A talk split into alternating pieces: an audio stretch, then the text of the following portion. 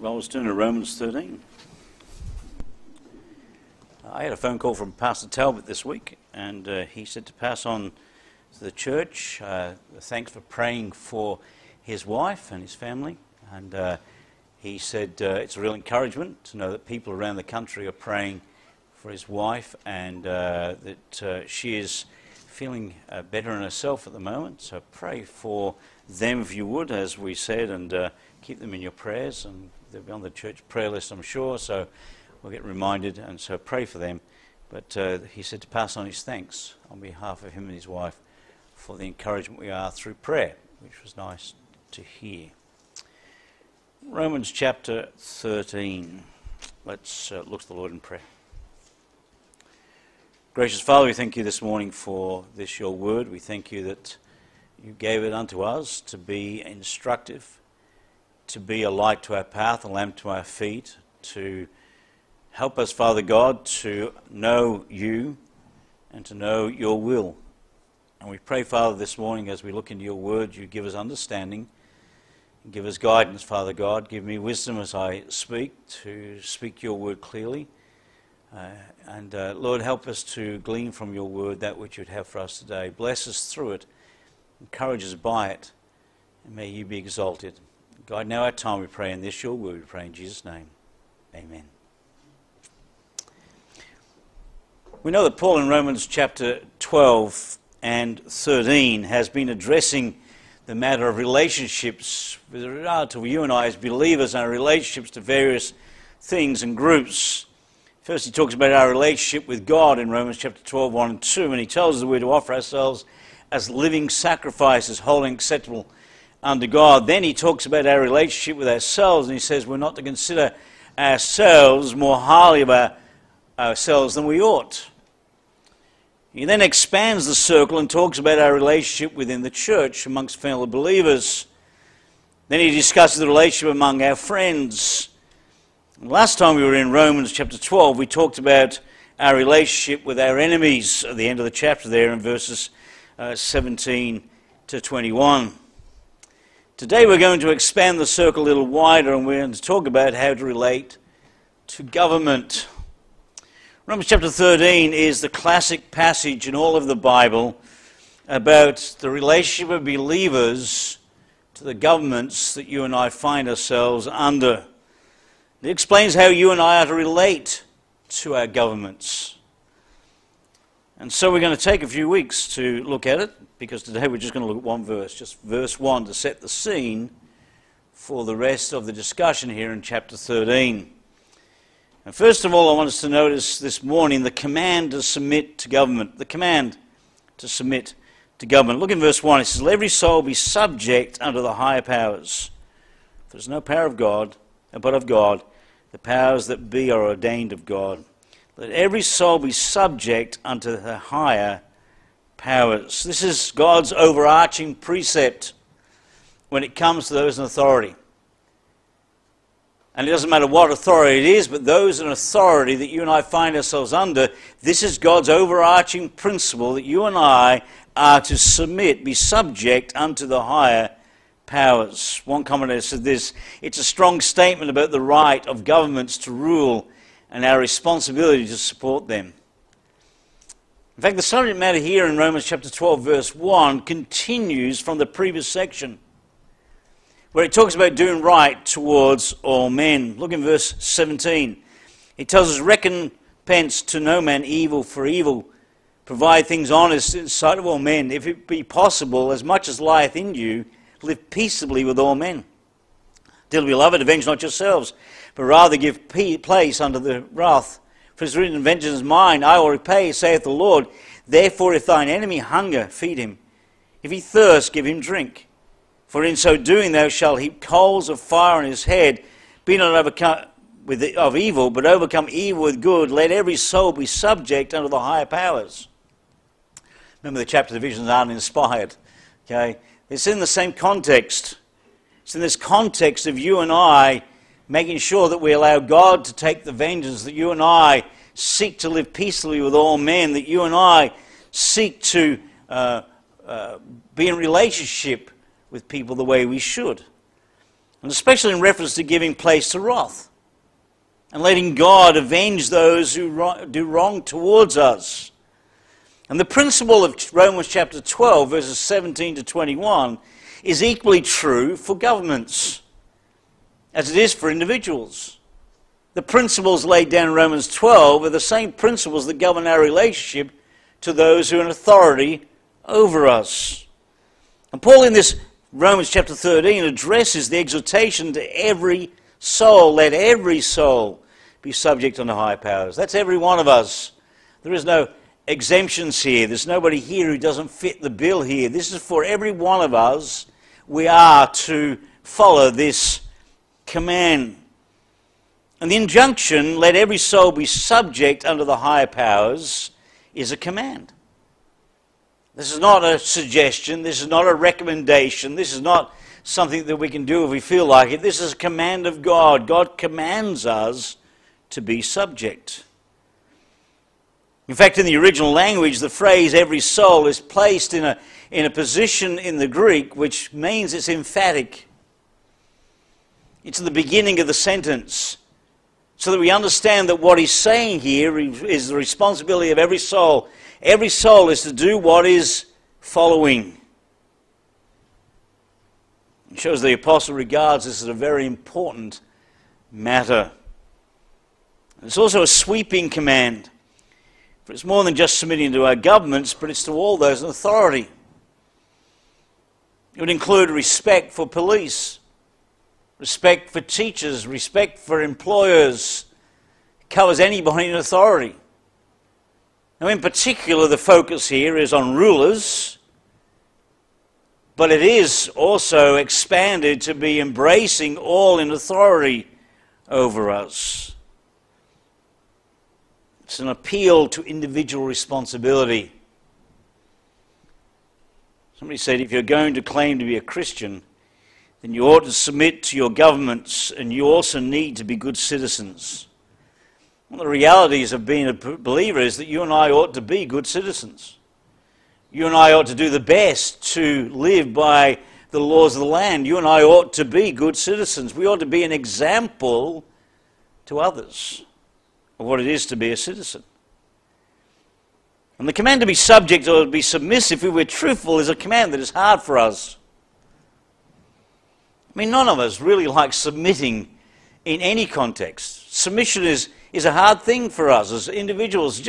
Human nature does not like the thought that we have to submit to somebody else.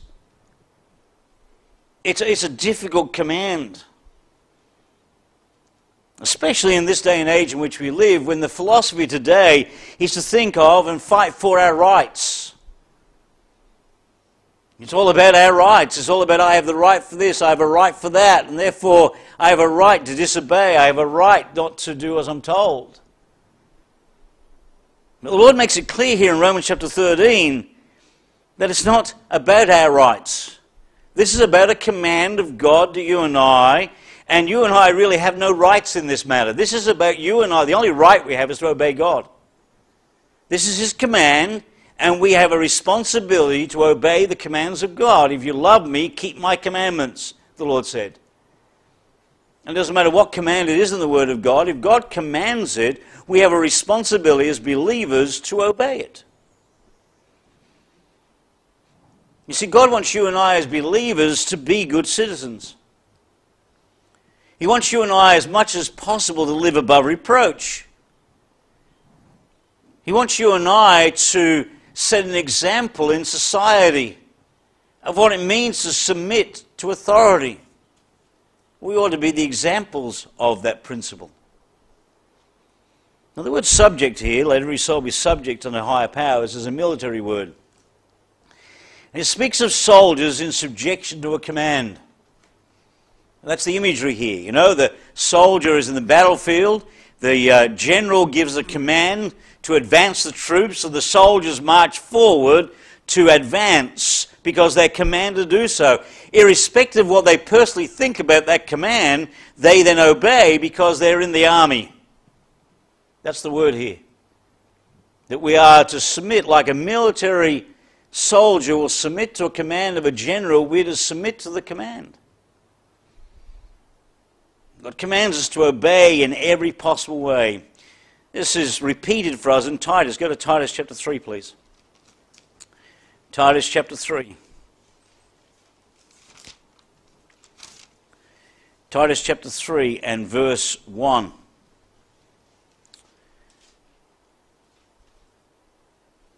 Talking to the, Titus about his ministry to the folks in the church. He says in verse 15, these things speak, uh, verse 15 of the previous chapter, these things speak and exhort and rebuke with all authority. Let no man despise thee. Put them in mind to be subject to principalities and powers, to obey magistrates, to be ready to every good work, to speak evil of no man, and to be no, no brawlers, be gentle, showing all meekness unto all men. Put them in mind to be subject to principalities and powers to obey magistrates. Now, the verb here, subject, in verse 1, is in such a uh, what's called the middle voice. And it's a command that means that every one of us is to submit him or herself to higher powers. This is something we must do. We are to submit to higher powers. And the word higher power here, the word power or authority, is referring to those who are invested with certain powers of government. First Peter talks about this. Go with me to 1 Peter chapter 2. 1 Peter chapter 2 and verse 13.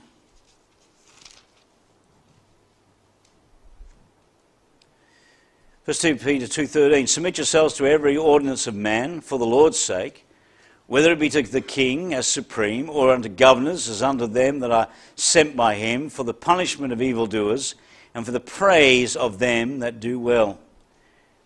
We're to submit ourselves to every ordinance of man for the Lord's sake, whether that be king, as supreme, or to governors. We're to submit. It's the individual believer's responsibility to submit themselves to those in power, to those in authority over them, and ultimately to our governments. Now, at that time, the apostle is not telling us, as some have interpreted this, that we're only to obey the good powers and not the bad ones.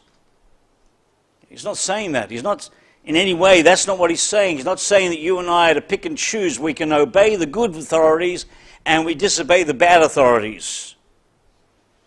He's saying that we're to be subject to them whether they be good or bad. That's a tough ask. You see, you and I must remember that Paul wrote these words under Roman rule. We've got to think of the government that Paul is under. He's under the Roman government. He's living in the Roman Empire. He's not living in a democratic state.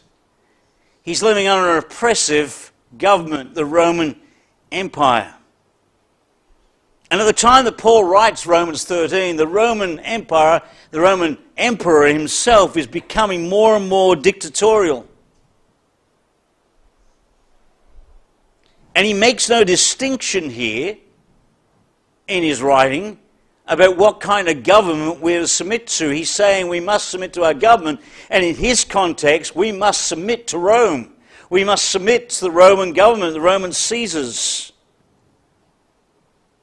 It doesn't say there was only one type of government to which you and I, as believers, are to be submissive.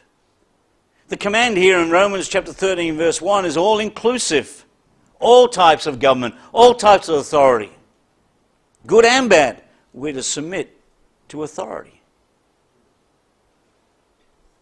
We might not respect the person who's in power. We might not like the government that we have. But you and I must realize the Lord has allowed him or her to be there as the leader of the government, even if that person is as brutal as Caesar Nero. And Paul writes these words Nero is in power.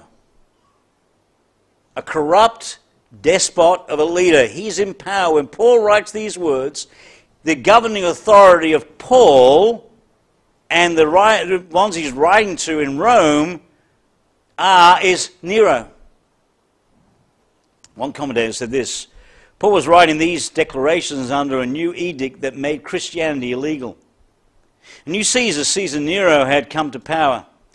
He was the best known fiddler in history. We're told through church history that after sentencing the Apostle Paul to death, Nero went on a rampage, persecuting Christians, burning them in his garden, feeding them to the lions. Caesar Nero was a diabolic, terrible, brutal, evil individual. Yet here, even while Nero was in power, Paul says believers were to be subject to the higher powers, believing that there is no person in power, but that God has permitted him to be there. That's the powers he's talking about here. In Paul's context, is Rome. You and I need to remember also that Jesus Christ was crucified by the Romans. The Roman government who brought about his crucifixion. It's the same government.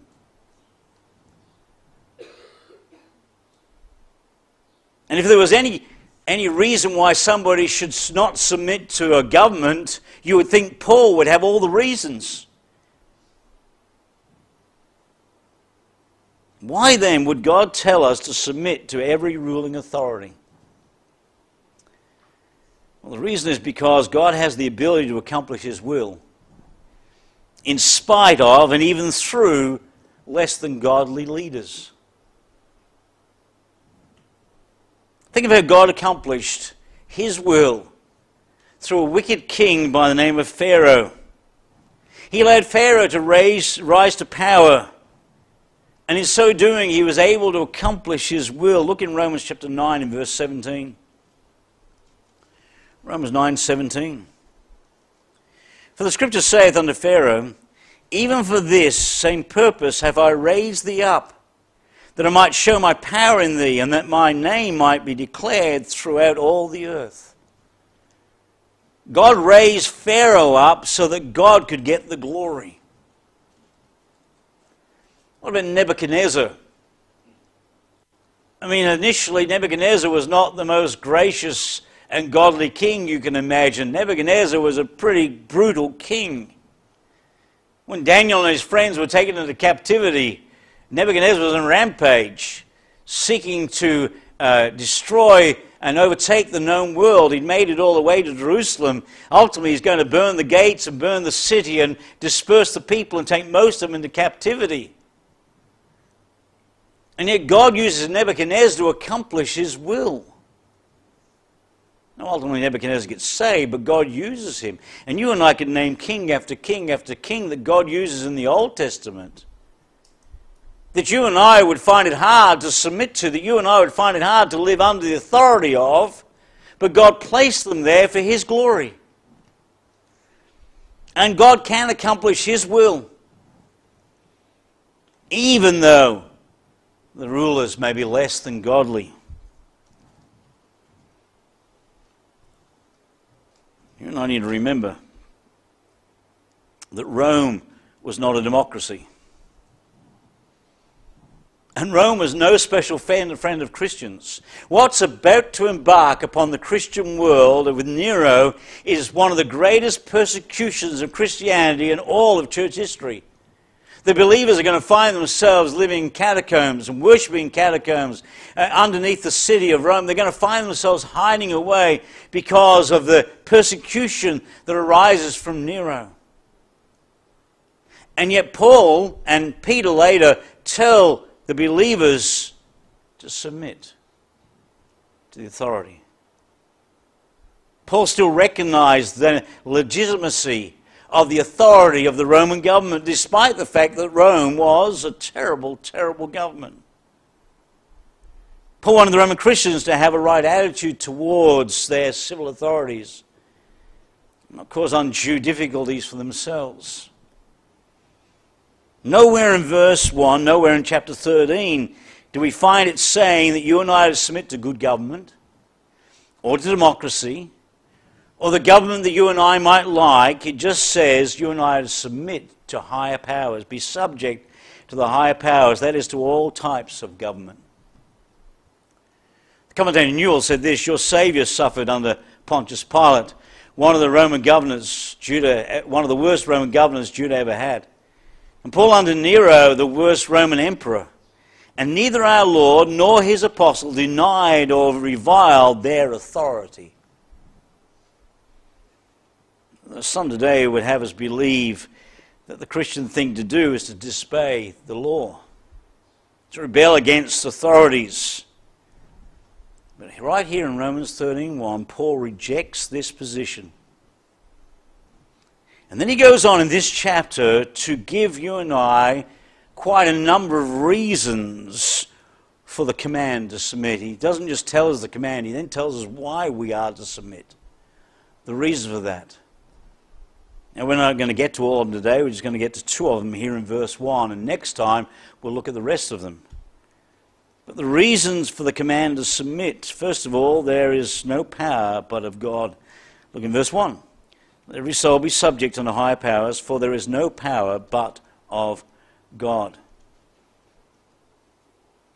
That is, the government's authority has been given to it by God.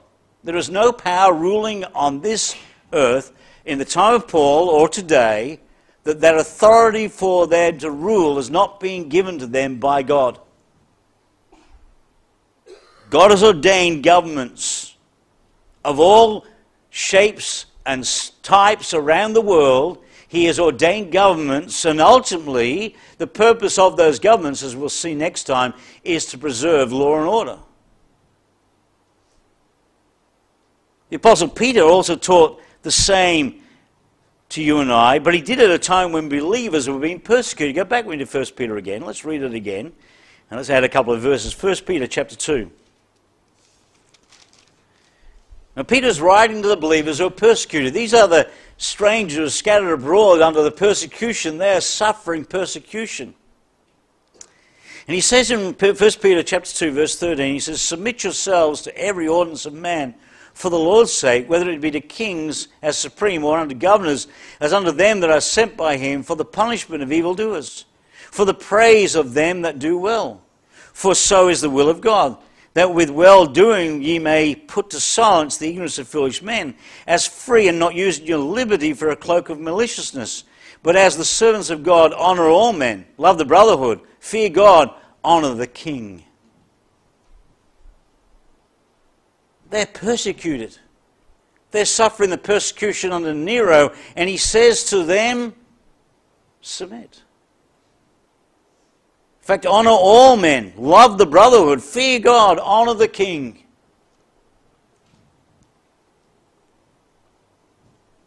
the phrase, the powers that be, here in verse chapter 13, verse 1, for there is no power but of God.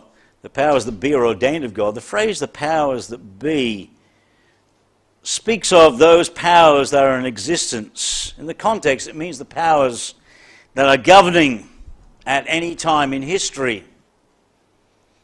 This statement, Paul is saying that there is no power in and of itself, but all these powers come from God. There is no power but of God. They cannot rule, they cannot be in authority, they cannot be in a position of government or authority unless God has allowed them to be there. So, the starting point for the Christian relationship to government is that we're to recognize that they are legitimate and God given and have a God given authority. That's hard at times when we get a government that we don't particularly like, we get a government that we don't particularly agree with, a government that we wish would not make laws that it makes. It's hard to accept that they have a God given legitimate authority, that they're legitimate. Now, we're blessed we live in a democratic country. Every three years we get to vote. And there is potential that if we don't like the government we've got, we can get a new government that might be better than the past one. But you know, if you were in certain parts of the world today and you're reading this, that is not the choice. Some parts of the world have dictators who have uh, given themselves unlimited power and increased their uh, opportunity to be in power by years. But the rule applies, doesn't matter what kind of government it is, whether that be a government in Beijing or a government in, in uh, Moscow, or whether that be a government in North Korea, this principle governs all of those governments. We're blessed, we live in a democratic society, but they, believers in those societies, have a government that is worse than any government you and I could imagine. And yet, Paul says, Peter says, Titus says, as believers, we're to be subject to them. We're to recognize that they have a legitimate God given authority. The commentator said this Now, this command raises many issues for the believer, especially for those who are suffering under unjust and corrupt regimes. It is a principle, though, that was, that was being adhered to by the early Christians, who, despite their cruel treatment, did not recognize, uh, sorry, did not organize armed resistance or alternative governments to undermine those in authority. They may have broken those unjust rules imposed that forbade worship, but that was because the higher law called for their submission. They still submitted to the government in respect to accepting the, punish- the judgments imposed upon them for breaking the law. They admitted they broke the law and submitted to their punishments. I thought he explained it fairly well, actually. You know, this, of course, is not the way of the world. But when you think about it, you know, the early church was very effective in its ministry under these regimes because they followed this command. And we can see the success of the early church is evidenced by the fact they prospered under unjust persecution, under unjust governments, they managed to prosper, they managed to flourish. In fact, Christianity spread like a wildfire across the known world because of the persecution that they were under. God used the persecution to set the fires of revival in the church, and it spread throughout the known world. And indeed, these believers in the early church submitted themselves to these authorities and were able, therefore, to be used of God to the glory of God to have the gospel propagated throughout the known world. The issue Paul addresses here is, not, is one of rule of law. You see, it's good for any nation that there is proper order maintained.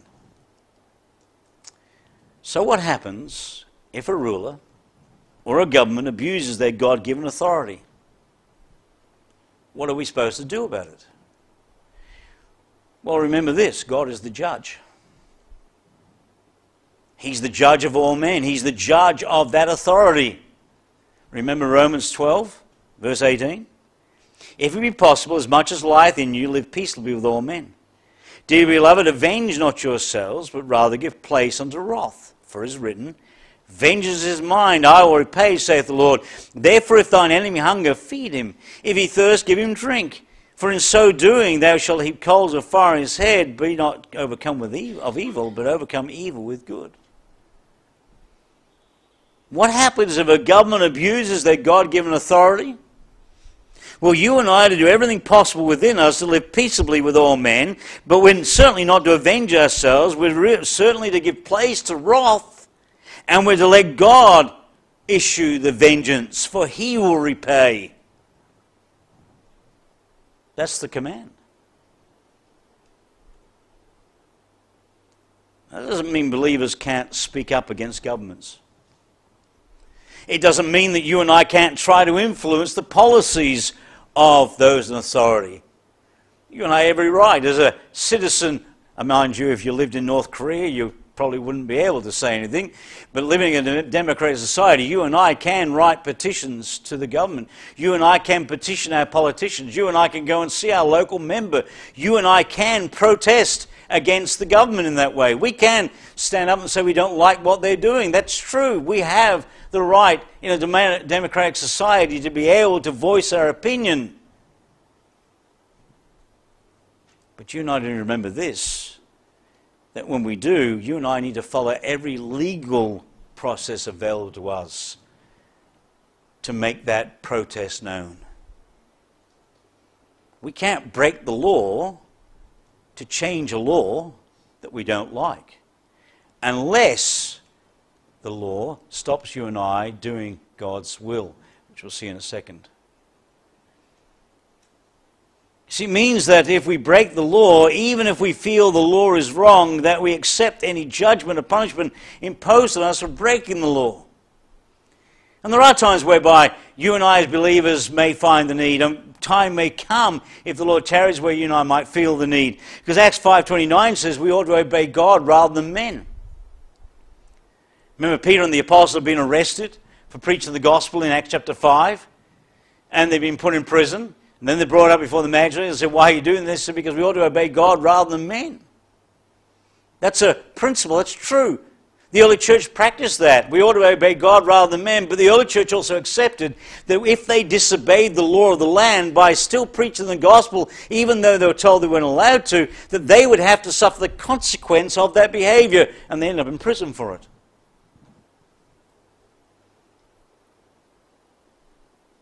This was the position of the early church. See, even when we must disobey, because in order to obey would mean that we breach our responsibility to a higher power who is God. Remember, He's the highest authority. If you and I have to break the law because we would be breaching the higher authority's command, then we must do it with respect. We must be polite. And we must accept any punishment that our actions may incur because that's what the Bible teaches that's what the early church practiced. Peter, James, Paul, and Silas all went to jail for their faith. what do you find Paul, Peter and James, Paul, and Silas do when they're in jail? Do you find them uh, protesting against their punishment, how unfair it is? All we were doing was obeying God. You have no right to put us in jail. No, Paul and Silas sang at midnight. Peter and James prayed. Because you see, they had a respect for the authority. They respected the authority that was over them, but they knew that they had a greater authority they had to obey. They had to obey God rather than men, but they had to accept the consequence of that obedience, which was they ended up in prison. And they left the vengeance to God. And what happened? James was put to death, Peter was set free. Paul and Silas, as they sang at midnight, found that there was an earthquake. The doors of the jail opened, and they were set free by a jailer after they led him to the Lord. You see, God had his way, God had his purpose in all that he did. And when these men sought to obey God rather than men and ended up in jail for their obedience to God, but because they accepted their punishment, God used that to His glory, to the saving of souls and the changing of hearts. The second reason for submitting in verse 1 is the powers that be ordained are of God. Not only for their power, they have no power but of God, God gave them the power. God is the one who authorized their power. Powers that be are ordained of God. The word ordained means speaks of ordering, arranging, or establishing. It's a military command. It's, it's the idea of establishing a military company, establishing a military army. God ordained these governments. Daniel 2:21 states, "He removeth kings and he setteth up kings." See, God sets them in order. That is, he assigns their location. He changes and directs as he pleases. Now we need to understand that does not mean that he originates or causes the evil dispositions of the rulers. It doesn't mean that God authorizes their wickedness, that God authorizes their sinful uh, laws, their breaches of his law. But it does mean he directs and controls their appointment. God's the one who gives us the governments we have. He's the one who sets them in place. It doesn't mean he approves of their conduct, nor that what they do is always right. God's not responsible for their sin, they are. He's only responsible for their authority. And when they sin, then he will deal with their wickedness. ultimately. It may not happen while they're in power, it may not happen while we live, but God will ultimately deal with the wickedness of those in power. As I said, God is not responsible for their sin, only their authority. That's seen in Nero, who was emperor of Rome. As Paul writes this, he was wicked, he was an ungodly man, but still the Lord commanded them to obey him. Why? Because God put him there. God ordained it. God ordained that Rome would be in power at the time of the birth of Christ, the death of Christ, and the establishment of the early church. God ordained that the power that would be would be Rome. And you and I can look back and we can see that that was the ideal time in world history for those events to take place. Fulfilled prophecy, some prophecy could not have been fulfilled if any other power was in power other than the Roman government. Rome was in power because God had ordained that to be the case. Did God like what Nero did? No. Did God like his wickedness? No. Did God uh, uh, condone his wickedness? No way. But God's word's clear. The powers that be are ordained of God. There is no if, buts, maybes there. The powers that be in Australia today are there because God ordained that they be there. Does he condone what they do? No but he put them there for his purpose and for his glory. It's God who sets up governments, and ultimately it's God who will judge them. God has ordained and established the powers that be because he did. We are duty bound to submit to their authority. In verse 2 through verse 5, he goes on to talk about more reasons why you and I ought to submit to their authority and we'll see them next time. But let's remember whether we like our government, uh, like the governments we have or not, according to God's word, we're duty bound to obey them, for they're ordained of God. Therefore, may the Lord help us to show respect for our leaders, even when we disagree with them, which is the case often, I'm sure and that God will deal with them if they need to be punished. And let's remember, He's the highest power. And we must obey Him before we obey anybody else. Let's pray. Gracious Father, we thank you for your word this morning. Lord, we know this is a difficult passage for us as believers to get our heads around. Lord, we're thankful that we live in a democratic society where we get to vote every three years. We get an opportunity to see the government replaced. We know there are believers around the world, even today, who are suffering under uh, terrible, terrible regimes. And yet the command is true for them as it is for us. Lord, help us to show the due respect to those in authority over us that you ask of us. And Lord, if need be, that we have to disobey for the sake of obeying you, may we do it respectfully to your glory, that you might get the glory. Lord, help us as we continue to study this section next time to be able to get an understanding of just exactly what you're asking of us, that we might bring glory to your name. Commend your word to us this morning, we pray in Jesus' name. Amen.